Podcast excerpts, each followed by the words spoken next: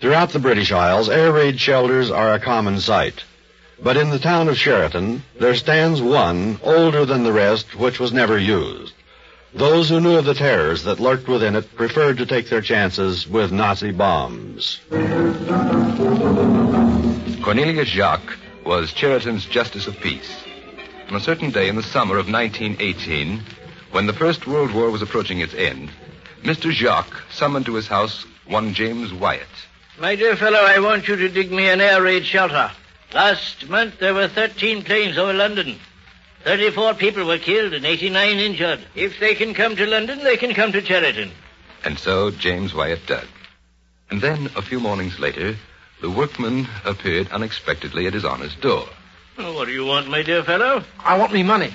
The money what's coming to me for two days' work. But you're not finished yet. I'll pay you when you're through. You're mistaken, Your Honor. I am through. There wasn't a soul in that dugout but myself. But somebody threw sand in me eye. And James Wyatt was not to be reasoned with. He refused to return to the half-completed air raid shelter. And so the justice had no choice but to go out alone and investigate. Should have dug the thing myself. Hello in there. Anybody inside?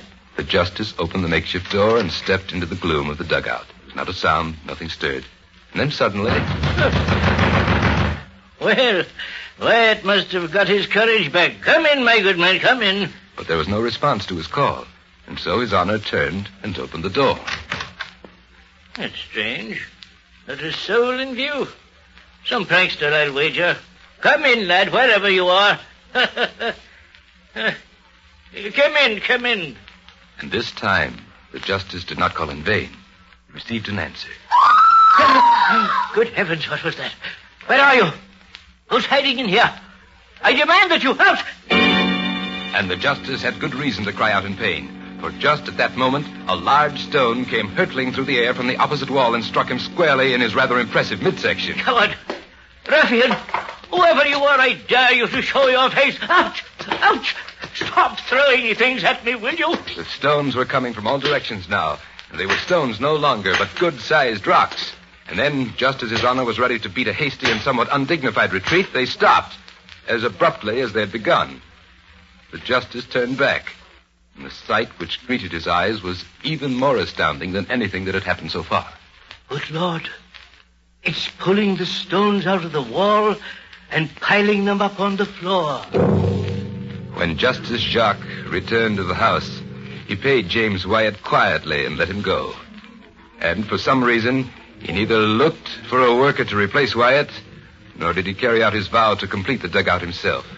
He did, however, invite several of his neighbors to inspect it, and their experiences were not unlike his own. The electrician of Sheraton wore bandages around his head for several days afterward, and a Canadian soldier who visited the place at night came out screaming with terror. In all, there's been recorded the testimony of seven reliable witnesses, and all have sworn to the presence in the Justice's air raid shelter of a mysterious and supernormal force. A force incredible but true.